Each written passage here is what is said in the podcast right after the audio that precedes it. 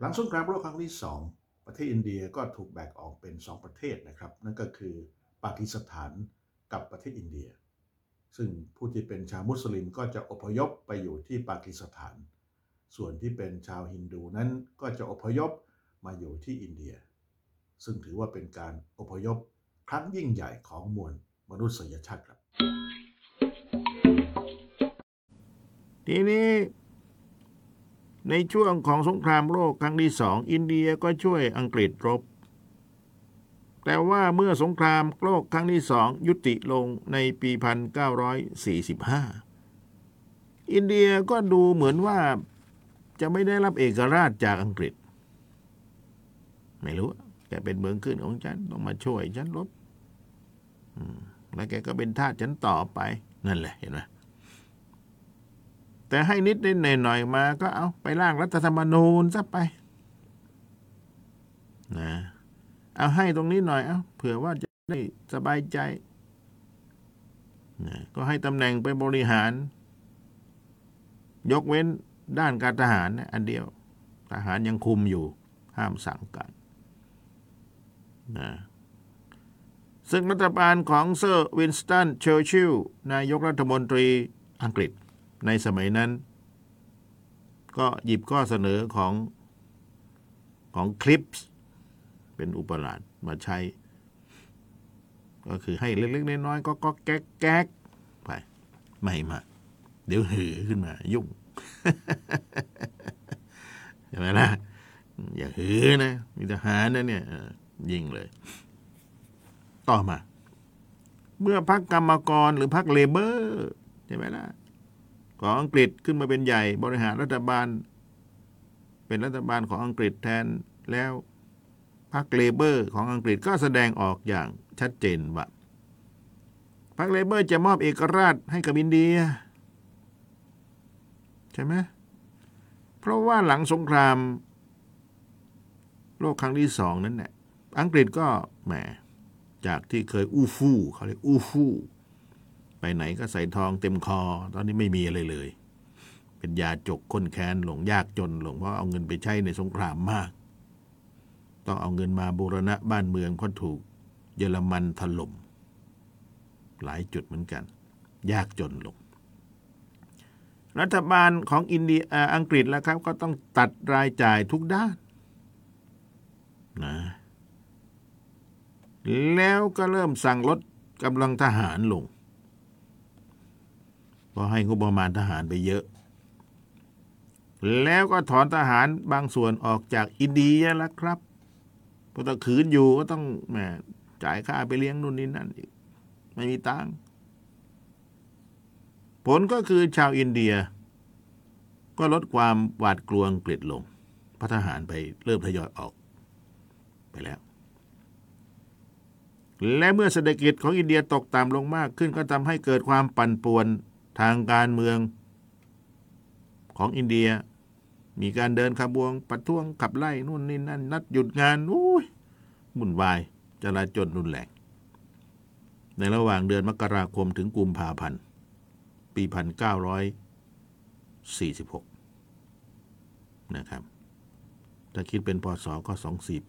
2489 มีหลายคนฟังรายการอยู่เกิดแล้วนะเนี่ยนะ บางคนก็นอนฟัง อายุมากบางคน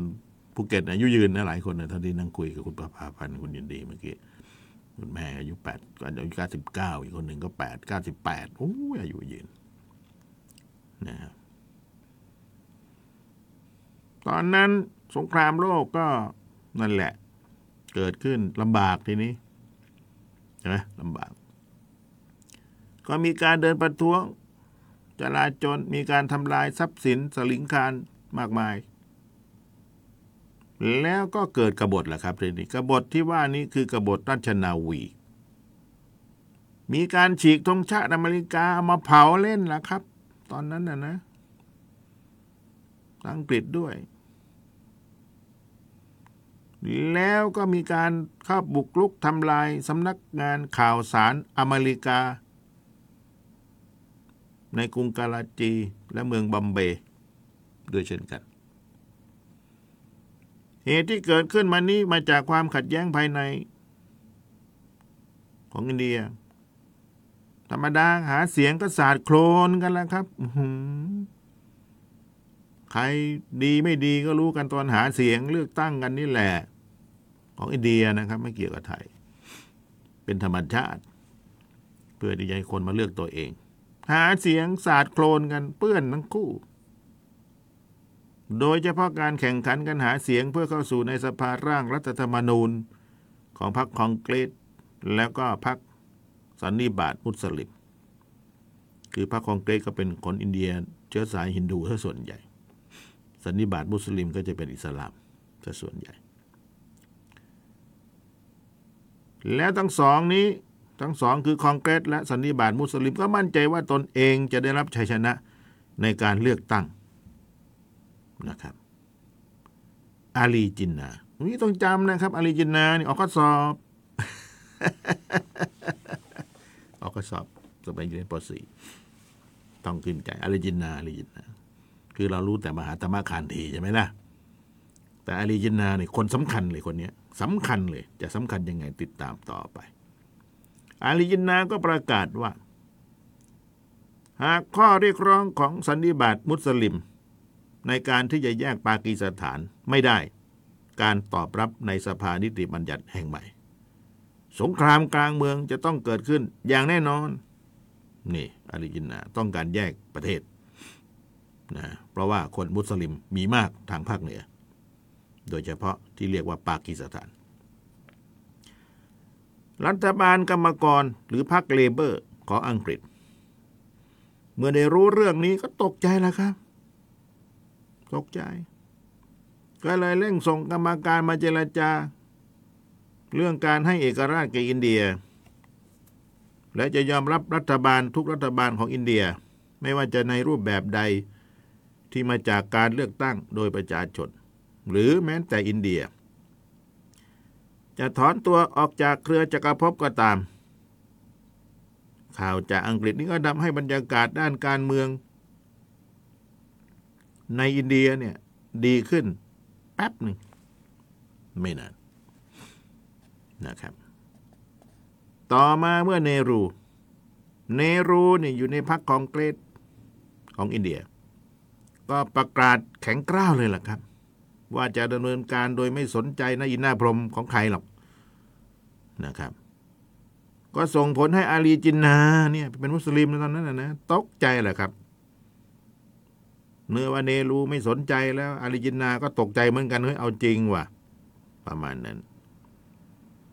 เขาก็ไม่อยู่นิ่งอาลีจินนา ก็ได้กำหนดเอาวันที่ 16 สิงหาคม ปี 2489 เป็นวันปฏิบัติการ เพราะอาลีจินนา ยืนยันว่าฮินดูและมุสลิม ไม่คืนดีกันแล้วพูดง่ายๆไม่เผาผีกันนะบ้านเราเห็นไหมล่ะในที่สุดก็เกิดการ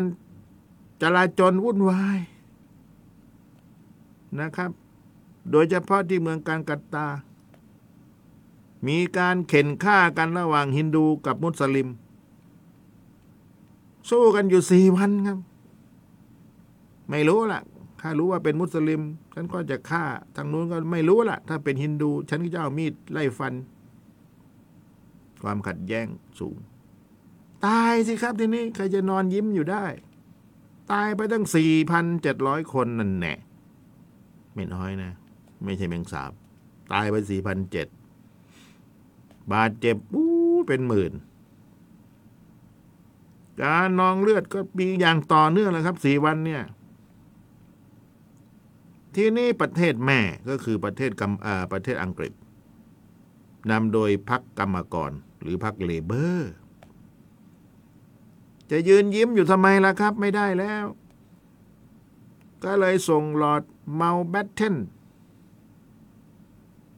มาเป็นอุปราชแทนลอด วาเวล ไม่ได้เรื่อง ส่งหลอดเมาแบตเทนมาเลย บินตรงมาเลย ทีนี้ท่านหลอดเมาแบตเทนเนี่ย ก็พยายามที่จะรอมชอมปัญหานี้อยู่ถึงสองเดือน มามามามามามามามาคุยกันมาคุยกัน อย่าทะเลาะกัน อย่าทะเลาะกันมามาคุยกันอยู่สองเดือน ตั้งแต่วันที่สอง นะครับ ไม่ใช่แต่วันคุยกันอยู่สองเดือนจนกระทั่งว่าในวันที่สองมิถุนายนสองพันสี่ร้อยเก้าสิบสองพันสี่ร้อยเก้าสิบเนี่ยเก้าสิบสองนี่ก็เจ็ดสิบปีนะมาแล้วเนี่ยคิดง่าย ๆ หลายท่านก็อายุเจ็ดสิบเกิดแล้วลอร์ดเมาแบตเทนก็ตัดสินใจประกาศ รับผู้นำทั้งสองฝ่ายว่า ข้าพเจ้ามีความเสียใจอย่างสุดซึ้งที่จะไม่สามารถแก้ไขปัญหาได้ นอกจากจะต้องแบ่งดินแดนของอินเดียออกเป็นสองประเทศโอ้คำพูดดีบาดหัวใจเหลือเกิน แบ่งประเทศอินเดียออกเป็นสองประเทศ เห็นไหมลอร์ดเมานต์แบตเทนและอังกฤษก็ได้เสนอที่จะมอบเอกราชให้กับอินเดีย ในอีกสองสามเดือนข้างหน้า คุยกันใช่ไหมไม่รู้เรื่องใช่ไหมแบ่งประเทศเลยไปไปไปพรรคคองเกรสของอินเดียจำเป็นจะต้องยอมรับข้อเสนอโดยไม่เต็มใจของลอร์ดเมานต์แบตเทนสักเท่าใด แม้แต่มหาตมะคานธี ก็ออกมาคัดค้านอย่างหนักแล้วครับ ไม่อยากแบ่งประเทศ ไม่เป็นผลขณะที่พักขณะที่สันนิบาตมุสลิม ก็ยอมรับด้วยความจำใจก็ไม่อยากจะแยกประเทศเหมือนกัน แต่จำใจเหมือนกันจำใจทั้งคู่ ก็ทำให้มีงานสำคัญต้องทำต่อก็คือร่วมกันนั่งขีดเส้นแบ่งประเทศให้ชัดเจน เอาจะแบ่งประเทศแล้วมานั่งขีดที่แผนที่เอากลางกลางกลางเอาตรงไหนบอกมาหลอดมอแบตเทนว่าขีดแบ่งประเทศแล้วก็ต้องแบ่งเงินแบ่งทองแบ่งงบประมาณ ให้ลงตัวนะ เห็นไหม ก็ผ่านไป ด้วยความชอกช้ำระกำใจ แบ่งประเทศแล้วทีนี้อินเดียเคยเป็นอินเดียอยู่เนี่ยแบ่งเป็นปากีสถานแล้วทีนี้ทำไปร้องไห้ไป บางคน แต่บางคนจะแบ่งแล้วก็ดีใจก็มีนะการแบ่งนั้นก็ถูกกำกับจากลอร์ดเมาแบตเทนแหละครับ อุปราชของอังกฤษที่มาอยู่อินเดียปกครอง ในที่สุดหลังจากนั้นอังกฤษก็เริ่มถอนทหาร ในวันที่ 14 สิงหาคม 2490 หรือ 1947 ก็ได้มีการประกาศรัฐใหม่สองรัฐขึ้นมาคืออินเดีย นี่ประเทศหนึ่ง รัฐอีกรัฐหนึ่งคือปากีสถานนะครับทีนี้ทะเลาะกันใช่ไหม แบ่งเลย ก็เฉลิมฉลองกันเฉลิมฉลองคือเฉลิมฉลองเอกราชนะครับนะในขณะเดียวกันก็เอาแบ่งแบ่งกันก็ไม่ว่ากันตรงนั้นนะแบ่งกันถ้าเป็นมุสลิมก็ไปอยู่นู่นนะปากีสถาน ใครเป็นฮินดูก็ขนของกลับมาอยู่อินเดียอุ้ยสับสนวุ่นวาย ใส่เกวียนใส่รถแพ็คลัง ขนย้ายกันอุตลุดถ้าเราดูหนัง นะสมัยก่อนนะนะนึกถึงภาพใช่ไหมใครอยู่ทางตอนเหนือดินแดนปากีสถานที่เป็นฮินดูก็ขนของมาอยู่อินเดีย ใครเป็นมุสลิมก็ขนของขึ้นไปอยู่ปากีสถาน ย้ายถิ่นกันวุ่นวายกันพอสมควร ไม่สนุกอะทีนี้พระราชบัญญัติ หรือพรบให้เอกราชแก่อินเดีย ตอนนั้นคือพระเจ้าจอร์จที่6ก็ทรงลงพระปรมาภิไธยเห็นชอบ ในวันที่ 18 กรกฎาคมปี 2490 มีผลบังคับใช้ในวันที่ 15 สิงหาคม 2490 แต่ในวันที่ 14 สิงหาคม คือก่อนหน้าพรบฉบับนี้จะมีผล ปากีสถานก็ประกาศแยกประเทศอย่างเป็นทางการ เป็นประเทศใหม่นับแต่บัดนั้นเป็นต้นมา ก็ถือว่าเป็นวันชาติเขาละ14 สิงหาคม 2490 เห็นไหมแบ่งประเทศแล้ว อาลีจินนาเห็นไหมเขาผลักดัน ก็เป็นอันว่าการต่อสู้และเรียกร้องอันยาวนานของอินเดียนั้นนำมาสู่การแบ่งประเทศออกเป็นสองประเทศ แต่การต่อสู้อย่างยาวนานนี้ก็นำมาสู่เอกราชที่มั่นคง และยืนยงมาจนถึงปัจจุบัน แม้นการเรียกร้อง และต่อสู้เพื่อเสรีภาพของชาวอินเดีย จะไม่ได้ใช้กำลังห้ามหันกันโดยตรงสักเท่าใด แต่ก็ตายเป็นเบื่อเหมือนกันสี่ห้าพันคน แต่ผลของการปราบปรามโดยทหารเพียงฝ่ายเดียวก็ทำให้ผู้มีผู้เสียชีวิตจำนวนมาก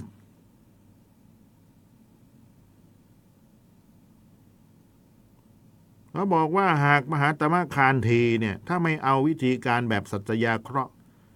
มาใช้แล้ว คือนิ่งๆเงียบๆอหิงสา ไม่หือไม่อือเนี่ย อาจจะมีชาวอินเดียตายมากกว่านี้อีกนะครับเพราะคนอินเดียก็เยอะอยู่แล้วเป็นทุนนะความขัดแย้งสูงก็ ถ้าแบบอ้าวพวกเราสู้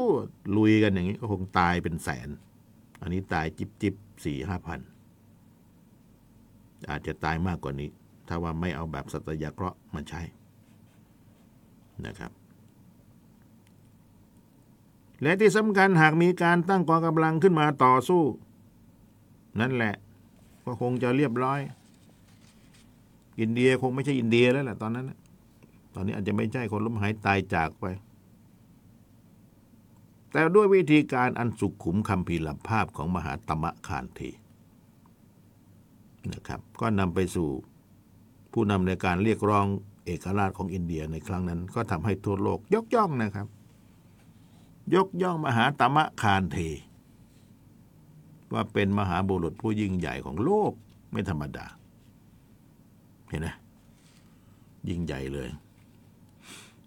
นั่นแหละจนถึงทุกวันนี้นะครับ มหาตมะคานเทถ้าใครไม่รู้นี่ตกนะ มัยก่อนไม่เรียนภาษีท่องขึ้นใจขึ้นสมองเลยนะต้องเดินเท้าไปนะทำเกลือเองอะไรเองนะสู้กับอินเดีย ไม่ต้องเอาปืนเอาอะไรมายิงกันหรอก ดื้อเนี่ยไม่ทำงาน ไม่ส่งภาษี ดื้อเงียบเห็นไหมเขาเรียกว่าดื้อเงียบนะทุกทุกวันนี้ก็มีเหมือนดื้อเงียบนะไม่หือไม่อือไม่ทำนี่ไม่ทำเดินลอยนวลไปวันๆก็มีนะอันนี้อันนี้อินเดียนะไม่ใช่ที่อื่น ทีนี้เอากลับมากลับมา แยกประเทศ เป็นปากีสถานกับอินเดียละตอนนั้นปากีสถานก็แบ่งเป็นปากีสถานตะวันตก กับปากีสถานตะวันออกนะครับ แบ่งละแบ่งเป็นประเทศออกมาแล้วคนส่วนใหญ่ก็จะเป็นมุสลิม ใครไม่เป็นมุสลิมก็ย้ายมาอยู่ในอินเดีย ใครเป็นมุสลิมก็ย้ายไปอยู่ปากีสถาน จะใกล้ตรงไหนก็ไปตรงนั้น เช่น ใกล้ทางปากีสถานตะวันตกก็ไป จะไปตะวันออกก็ไป สุดท้ายสองประเทศนี้ก็ลบกัน คือตะวันออกกับตะวันตกลบกัน เพราะเหตุว่าตะวันตกเนี่ยปากีสถานตะวันตกเนี่ยเขารวยกว่าใช่ไหมปากีสถานตะวันออกยากจนกว่า ที่ยากจนเพราะว่าเวลาพายุไซโครนเข้ามันจะเข้านี่เลย เป๊ะๆเลย ถ้าดูข่าวนะ จะเข้าปากีสถานตะวันตกคือบังคลาเทศทุกวันเนี้ยน้ำท่วมบางอะไรท่วมคนก็เยอะ ลูกเยอะใช่ไหมคุณภาพชีวิต ไม่ดี สู้กัน อยากแบ่งประเทศแล้วทีนี้เพราะว่าทางปากีสถานตะวันตกไม่เขาจะส่งงบมาให้ก็อยากแบ่งประเทศก็แบ่งเป็นประเทศ ในที่สุดก็แบ่งเป็นประเทศ แยกเป็นประเทศบังคลาเทศ หรือพวกเบงกอลเบงกาลีทางนู้นก็ปากีสถานก็ปาทานอยู่ทางนู้น เป็นมุสลิมทั้งคู่แหละครับ แบ่งกันด้วยลักษณะของภูมิประเทศและความยากจน แบ่งกันมา บางคนก็อพยพมาอยู่ประเทศไทยก็มีนะอือมีมาเหมือนกันแหละ มาอยู่ภูเก็ต มาอยู่อะไรก็มีเหมือนกัน มาอยู่ทั่วแหละครับ ไม่ใช่เฉพาะภูเก็ตเท่าที่เห็นนะนะมาแบ่งกัน สุดท้ายก็เป็นปากีสถานกับบังกลาเทศนี่ที่มาของประเทศเขาจริงๆ ทั้งหมดคืออินเดียทั้งหมดแหละทีนี้ปัญหาการแบ่งกลุ่มชน ปัญหาการแบ่งในกลุ่มชนในอินเดียก็เริ่มมาตั้งแต่สมัยที่อังกฤษครอบครองเบงกอลแล้วก็ดินแดนส่วนอื่นๆของอินเดีย ในเวลาต่อมาก็ทำให้ผู้ปกครองชาวมุสลิม ต้องสูญเสียอำนาจที่เคยมีมาก่อนชนชั้น ชาวมุสลิมก็ต้องตกอยู่ในสภาพที่ลำบากใช่ไหมแล้วก็มักถูกกีดกันไม่เข้ารับราชการ อินเดียที่เป็นมุสลิมกีดกันไม่ให้เป็นราชการ ขณะเดียวกัน คนอินเดียชั้นสูงเหล่านี้ ก็ไม่ยอมประกอบอาชีพอื่นเหมือนกัน เพราะถือตัวว่าเคยเป็นผู้นำทางการปกครองและทหารมาก่อน ก็จะรับราชการเป็นทหารปกครองประเทศใช่ไหมคนมุสลิมก็ยากจนคนแค้นไปกีดกันกันไป ในตอนนั้นนะนี่อินเดียนะครับ ไม่ใช่ประเทศไทยไม่ใช่มีอะไร นอกจากนี้ชาวมุสลิมก็ยังยึดมั่นในคำสอนของคัมภีกุรอานนะครับทำให้ไม่มีความสนใจที่จะศึกษาความรู้แบบตะวันตก อันนี้ในอินเดียนะในอินเดียตอนนั้น ศึกษาพระคัมภีร์ใฝ่หาศาสนา ซึ่งตรงกันข้ามกับชนชั้นสูงชาวฮินดูนะครับ ที่ชาวฮินดูสนใจที่จะประกอบอาชีพที่มั่งคั่งร่ำรวยต่าง ๆ เช่นเป็นพ่อค้าเป็นนักธุรกิจรับเหมาก่อสร้างและอื่นๆ ในขณะที่ชนชั้นสูงชาวมุสลิมในอินเดีย ก็ยังคงเป็นเจ้าของที่ดินเท่าที่มีอยู่ในระดับหมู่บ้าน ไม่ทะเยอทะยาน อยู่แบบพอเพียง วิถีชีวิตแบบมุสลิมในอินเดียนะครับ แม้ว่าชาวมุสลิมที่เป็นระดับชาวบ้านจะมีความเป็นอยู่ เช่นเดียวกับชาว บ้านที่เป็นฮินดูนะครับ และได้รับการยอมรับว่าเป็นหน่วยทางเศรษฐกิจของชุมชน แต่ชาวบ้านมุสลิมก็มักจะแตกตัวออกจากสังคมของชาวฮินดู เป็นชุมชน แยกออกไป อยู่เฉพาะมุสลิมก็มุดเฉพาะมุสลิมฮินดูก็ว่ากันไป ไม่ปะปนในครึ่งหลังของศตวรรษที่ 19 อังกฤษก็ได้ใช้นโยบายให้ความช่วยเหลือแก่ชาวมุสลิมนะครับ ก็ทำให้สามารถตั้งโรงเรียนสมัยใหม่สำหรับเด็กชายมุสลิมชั้นสูง โดยความช่วยเหลือของรัฐบาลอังกฤษ โรงเรียนแห่งนี้ตั้งที่เมืองอาลิกา ในแคว้นอุตรประเทศ แล้วก็มีการสอนเกี่ยวกับศาสนาอิสลามที่สำคัญอย่างยิ่งสำหรับชาวมุสลิมนะครับ แล้วก็สอนวิชาอื่นตามอย่างตะวันตกเข้ามาด้วยนั่นแหละ เมืองอาลิกาเนี่ยจึงกลายเป็นศูนย์กลางของมุสลิม ที่ตื่นตัวขึ้นแล้วก็รับการเปลี่ยนแปลงทางโลกสมัยใหม่ ผสมผสานกันทางตะวันตกเข้ามา แล้วก็เรียนศาสนาเข้าไปด้วย หลังจากก่อนนั้นก็ไม่ได้สนใจอะไรนะครับ ยังไงก็ตามชาวมุสลิมก็ยังก้าวไม่ทันชาวฮินดู ไม่ว่าด้านการศึกษาธุรกิจหรือรับราชการ พราะชาวมุสลิมในอินเดียเนี่ยเริ่มต้นได้ช้ากว่าชาวฮินดู แล้วก็ล้าหลังนะครับล้าหลังกว่าชาวฮินดู ทั้งทางเศรษฐกิจและการศึกษาก็ไม่ค่อยจะเรียนนะให้ไม่ทันชาวตะวันตกตอนนั้นนะในอินเดีย ก็เลยจึงทำให้ชาวฮินดูเอ้ยจึงทำให้ชาวมุสลิมขอไปหวาดระแวงว่าจะตกอยู่ภายใต้อิทธิพลของชาวฮินดู ก็เรียนไม่ทัน ไม่ทันเพื่อน ดังนั้นเมื่อเริ่มมีการเสนอให้อินเดียมีการปกครองโดยผู้แทนเซอร์เซยิดอาเมดขานนะครับ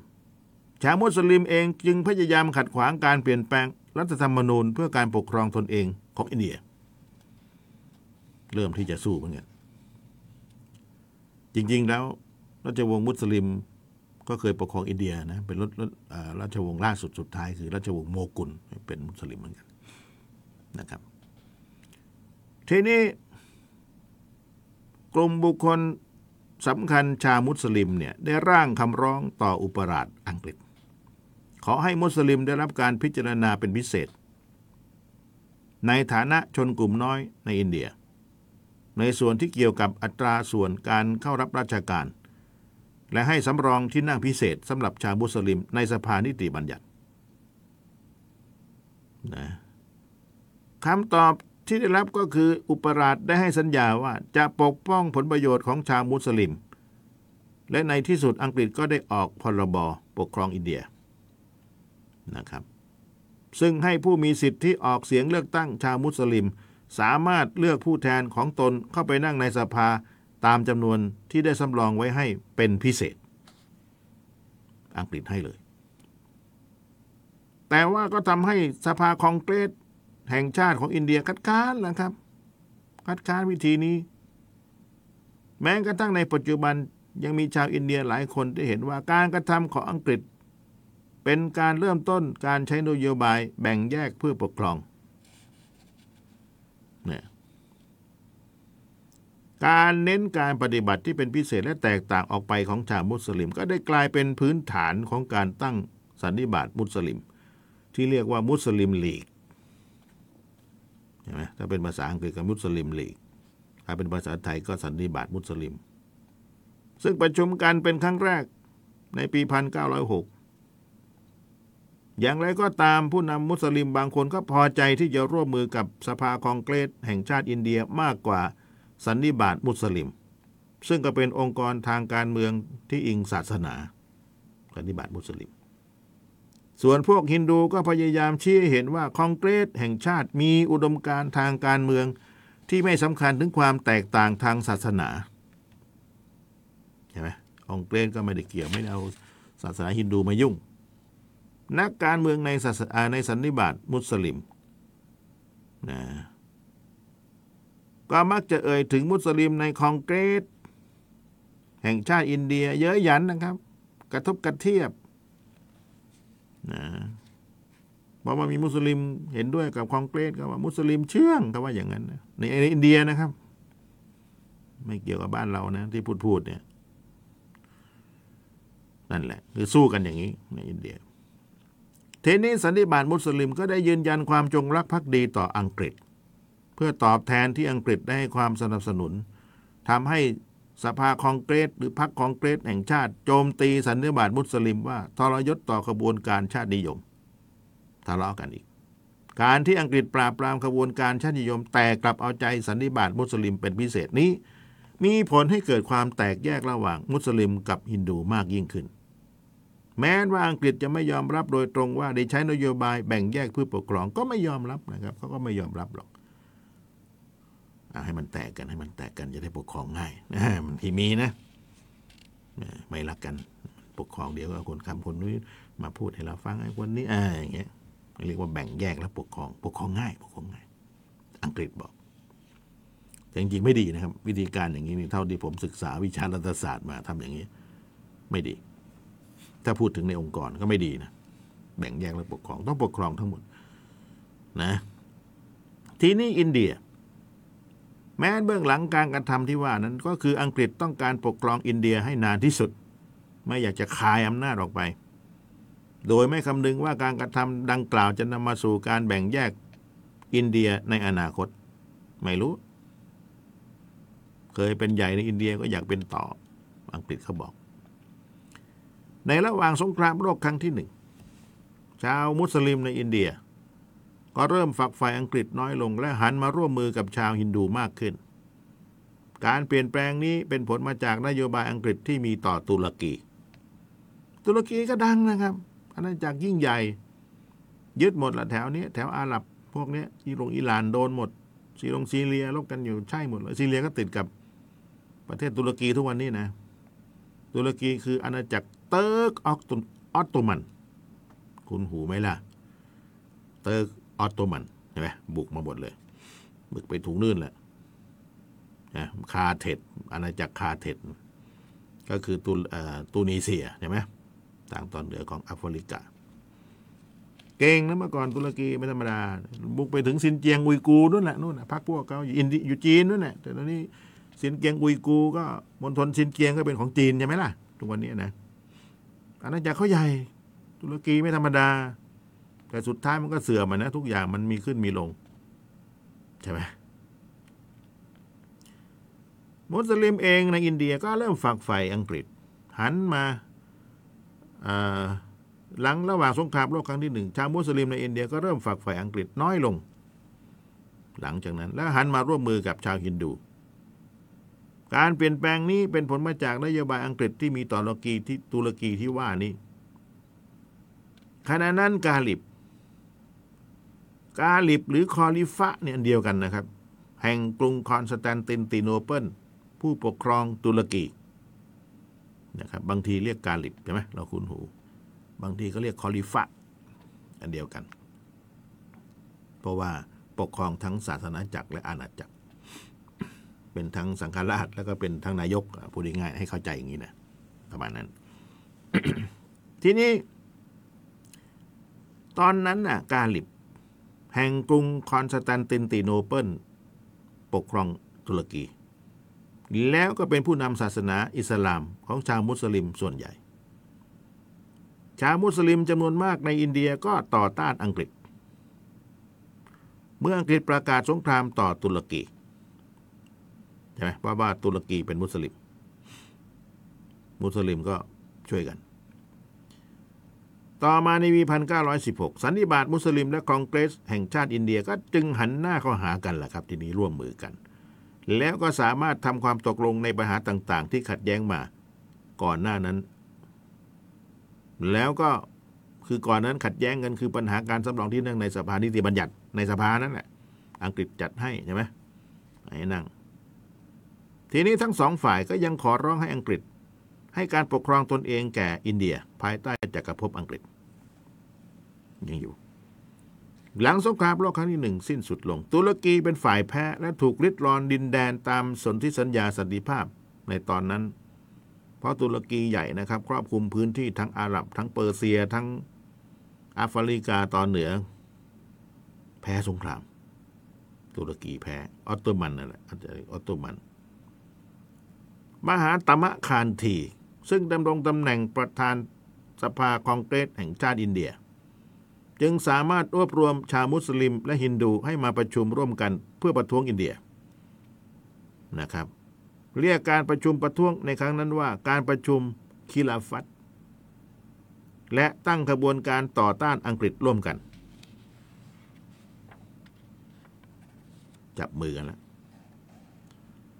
แต่หลังจากกาหลิบแห่งกรุงคอนสแตนตินติโนเปิลถูกโค่นลงไป โค่นลงไปด้วยพวกยังเติร์กแหละครับ เห็นไหมคุ้นหูไหมล่ะพวกยังเติร์กยังเติร์กเนี่ยเห็นไหมสมัยก่อนเราประเทศไทยเรามียังกลุ่มยังเติร์กใช่ไหมก็คือนายทหารหนุ่มๆเนี่ยเขาเรียกยังเติร์กอันนี้ก็เดียวกันเอามาจากที่นู้นแหละเอามาจากตุรกีนี่แหละยังเติร์กคนหนุ่ม มีอำนาจนะก็โค่นกาหลิบแห่งกรุงคอนสแตนตินติโนเปิลถูกโค่นลงโดยพวกยังเติร์ก แล้วเป้าหมายการต่อสู้ของชาวมุสลิมในอินเดียก็สิ้นสุดลง ความตึงเครียดระหว่างชาวมุสลิมกับฮินดูก็เริ่มขอเริ่มใหม่ศัตรูหายไปแล้วลบกันอีก การจลาจลได้เกิดขึ้นในบริเวณหลายแห่งในอินเดีย คองเกรสแห่งชาติอินเดียปฏิเสธอย่างชัดเจนไม่ยอมรับการแบ่งเขตเลือกตั้งที่เคยสนับสนุนมาก่อนหน้านั้น อย่างไรก็ตามสันนิบาตมุสลิมก็ยังไม่ได้รับความนิยมจากชาวมุสลิมส่วนใหญ่นะครับไม่ใช่เห็นด้วยทั้งหมดนะ ทีนี้ในการเลือกตั้งปี 1937 เป็นการเลือกตั้งครั้งแรกตามรัฐธรรมนูญปี 1935 ปรากฏว่าพรรคสันนิบาตมุสลิมได้ที่นั่งเพียงเล็กน้อย แม้กระทั่งในรัฐที่มีชาวมุสลิมเป็นส่วนใหญ่ก็ยังได้น้อยอยู่ ไม่ใช่เขาเห็นด้วยทั้งหมด เนื่องจากในขณะนั้นชาวมุสลิมส่วนมาก มีความเห็นว่าควรจะร่วมมือกับพรรคคองเกรส ซึ่งมีพลังเข้มแข็งขึ้นเรื่อยๆภายใต้การนำของนักเรียกร้อง นักเคลื่อนไหวหลายคนนะครับเห็นไหมภายหลังการเลือกตั้งปี 1937พรรคสันนิบาตมุสลิม นะก็เริ่มเติบโตขึ้นอย่างรวดเร็วนะครับทั้งนี้เนื่องจากมูฮัมหมัดอาลีจินนา คนนี้สำคัญอย่างที่ว่าผู้ที่เริ่มก่อตั้งประเทศปากีสถานนะครับ เป็นผู้นำสันนิบาตมุสลิม และขึ้นเป็นข้าหลวงใหญ่ปากีสถานในเวลาต่อมา แล้วได้ขอตำแหน่งอย่างน้อยที่สุด บางตำแหน่งที่รัฐบาลส่วนภูมิภาคให้แก่สมาชิกพรรคสันนิบาตมุสลิมพรรคคองเกรสซึ่งเป็นฝ่ายชัยชนะการเลือกตั้งก็เห็นว่า เป็นการกระทำที่ไม่ถูกต้อง ทั้งนี้เนื่องจากพรรคคองเกรสประกอบไปด้วยสมาชิกที่มาจากทุกศาสนาในอินเดียอยู่แล้ว แล้วก็ยังเคยมีประธานที่เป็นชาวมุสลิม และคริสเตียนอีกด้วยคือคองเกรสเขาไม่แยกเขารวมๆกันนะครับ จะเป็นฮินดูจะเป็น คริสเตียนจะเป็นมุสลิมมามาร่วมกันได้ แต่ว่าสันนิบาตมุสลิมของมูฮัมหมัดอาลีจินนานั่นแหละเป็นผู้นำสันนิบาตคนนี้สำคัญเป็นคนแยกประเทศปากีสถาน